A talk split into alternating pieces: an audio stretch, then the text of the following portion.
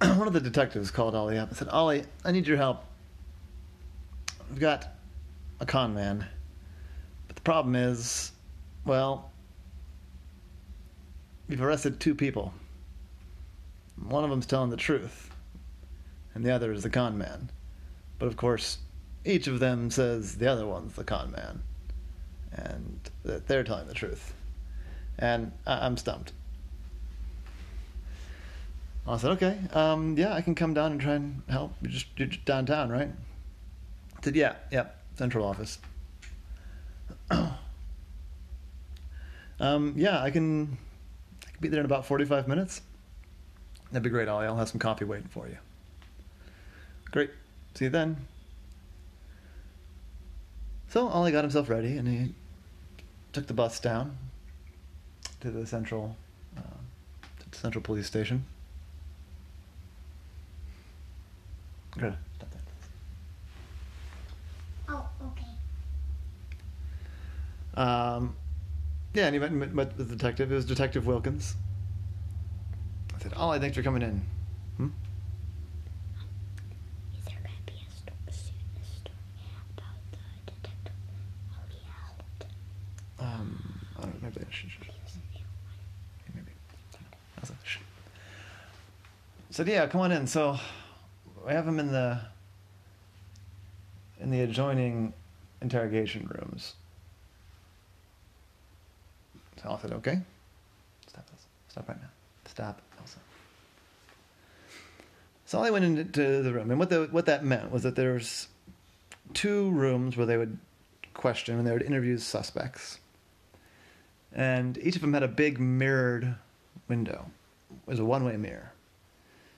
So in between the two rooms, actually they were on a corner, was another room where other detectives or police officers could watch.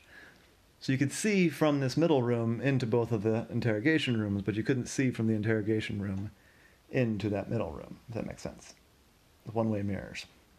And so from this room, you could see both of the interrogation rooms. That's where the, Ollie met the detect- with this detective, Wilkins. Ow, ow. I said, Well, so what's going on? I looked, and there were two elderly black men, similarly dressed, similar descriptions. If you were just given a description, you know, they'd be, be they, both of them would fit. You would say is a a black man in his late sixties, early seventies, tall, well built, um, nicely dressed, but not like fancy. Uh, you know, no beard or mustache or anything. Short, you know, cleanly cut hair. And the detective said, "Yeah, and that's just it." So one of these guys is like the real deal. Is like legit. Like he marched with Dr. King. Like he's a real hero. I mean, he's done all kinds of things since then. I mean, that was a long time ago now, kind of. Well, not really, but long enough. Point is, he's had a career. Uh, he worked in the theater business for a while, and uh, since then he's been a, you know, working at a publisher, uh, publishing, well, you know, books and, and, and music and things like that. Well, I said, okay. And the other guy? Well, the other guy is a, con artist. They're they're nobody. We don't know anything about them other than that they're not this Civil War hero. Or sorry, civil uh, civil rights hero. Stop. Well, I said, huh. They both talk a good game. That's the thing. I mean, Wil- Wil- Wilkins was a younger guy, older than Ollie, but still like in his mid to late thirties. I mean, they both tell these vivid stories about their careers, but also about the civil rights movement. You know, back in the in the '60s.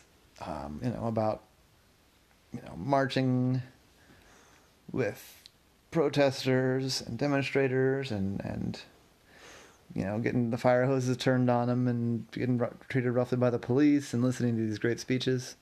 I, I don't know, but the thing is, one of them is trying to steal the identity of the other one. And so I, I, I don't know. They both have ID. I, I just don't know. The guy doesn't have much in the way of living relatives. Uh, I can't exactly bring a whole parade of his friends in here. I said, Yeah, I guess I see what you mean. Well, let's go in and talk to them, I guess. Maybe I, maybe I can tell some difference in their stories. Look, I said, Okay.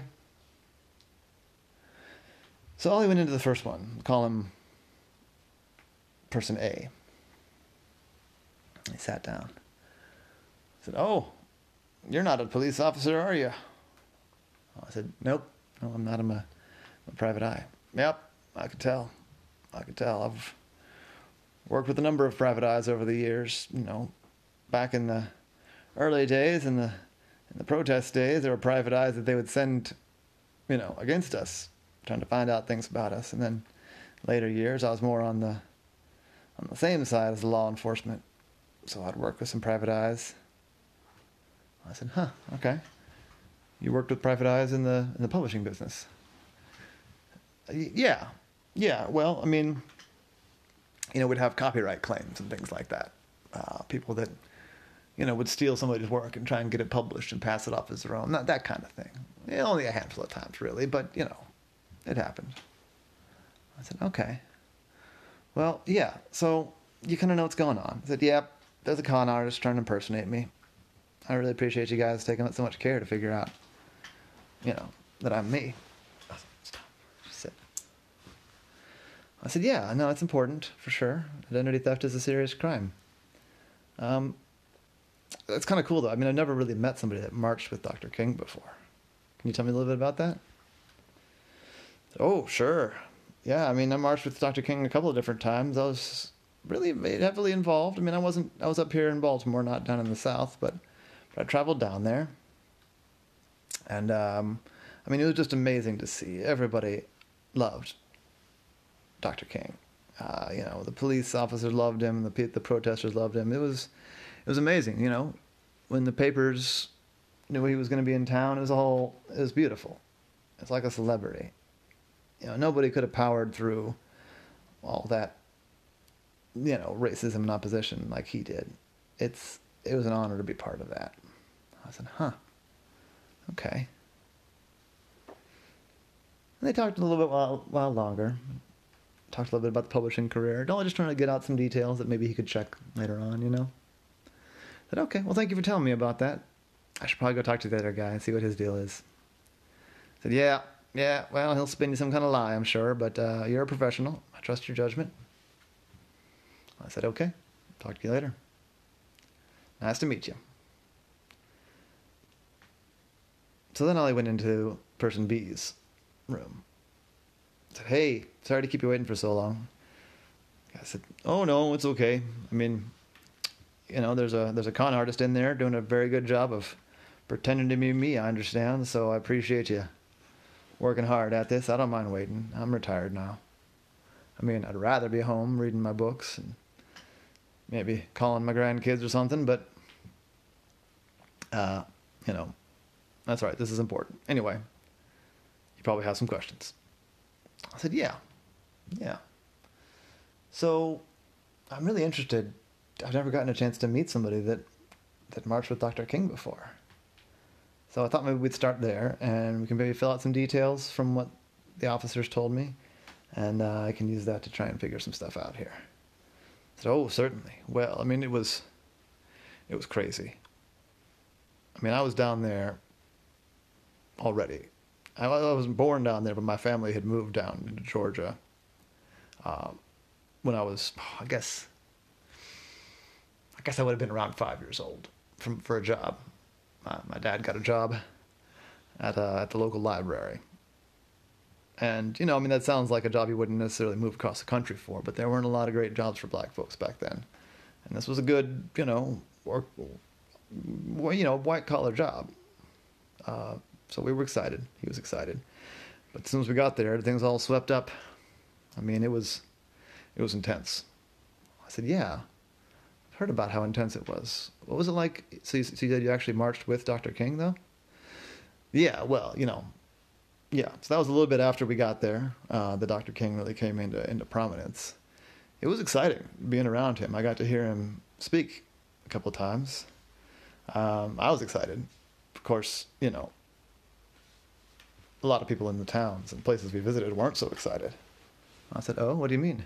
I said, "Oh, well, I mean, the ideas that Dr. King was promoting or preaching was were were not popular among a lot of people. I mean, there was the the racial stuff, the, the equal rights stuff, but also the social justice stuff. He was saying a lot of dangerous things, and oh, I had this newspaper back in my house. It says, uh, it's oh, I don't remember which paper it is. It might be the Miami Herald, a major U.S. paper, and there's a photo of him on the cover, and it says, uh, "Public Enemy Number One." People talk about him now like he's everyone loved him and he was a hero, but and he is a hero. But at the time, he was a very controversial person. I said, "Yeah." I said, "Oh yeah, yeah, yeah." I mean, you know, being a black man myself, I could tell that he was telling the truth some people just didn't want to believe it. I think a lot of people knew in their hearts that everybody should have equal rights, but it was going to be a big hassle for him. To be fair, I guess it was, but it was still right. Seems oh, seems ever more important today. It was a while there where things were kind of calm for us, maybe, but anyway, I'm getting philosophical, and you wanted some details. We should talk probably about some other stuff if you're trying to to fact check some of my details. I said, yeah, um, yes, that, that's actually really interesting, though. Thank you for telling me about that. Well, why don't you tell me a bit about, about your publishing career? So they talked for a while about his publishing career in you know theater and in music and, and, and some books. We talked for a little while. It was a nice conversation. You know, like once again, Ollie just taking notes. Then okay, um, I think I should go check on some of this stuff, and um, we'll hopefully get things resolved for you soon. It's been a it's been a pleasure meeting you. Well, you too, Wally. Good luck with your case. I mean, I know you'll figure out that it's me. It's the real person. I mean, I mean, he's a real person too. You get what I mean. I said, I get you. I get you. Thanks. So then I went back to the, um, the, the room in the middle where Detective Wilkins was waiting. Wilkins said, "Okay, so what do you think? I mean, do you, do you have any insight?" It's fascinating to listen to, but I, I couldn't make heads nor tails of it. Both sounded pretty legit that neither of them sounded like they were making stuff up to me. I said, Well, yeah, they were both pretty convincing, but A is your con man. 100%. How can you be so sure? I said, Well, for one thing, it would have been really hard for somebody to go all the way to Georgia living in Baltimore. They could, but they would have had to been like a wealthy person, I think, to be popping back and forth between Baltimore and Georgia to, and the other places of the protests. Oh, I see what you mean. But more than that, remember when candidate A here was talking about how Dr. King was received? How the public greeted him? As a, as a, as a, as a hero, as a walking, you know, icon of love and joy? I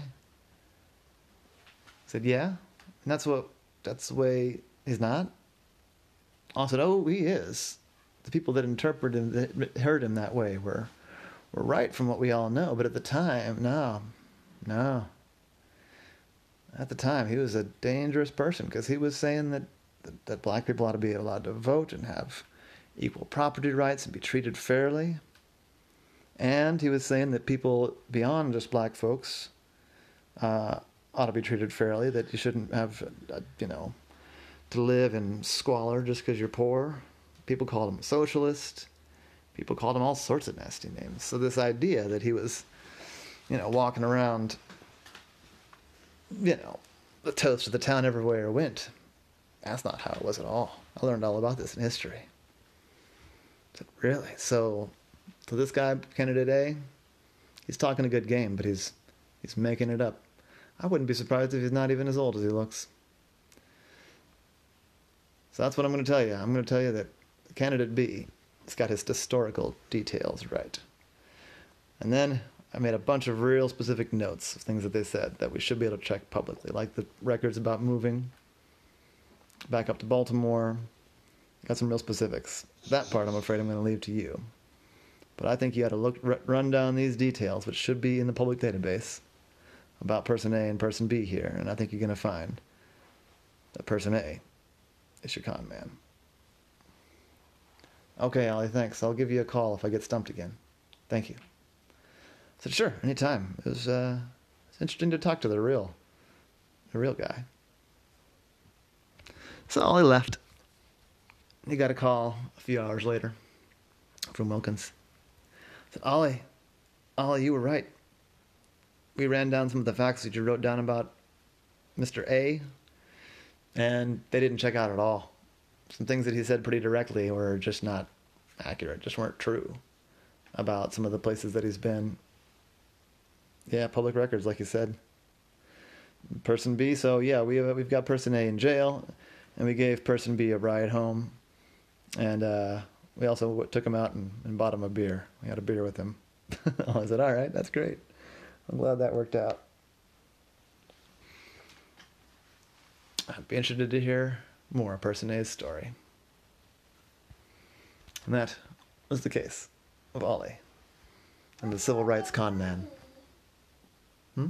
That's where they went. Well, the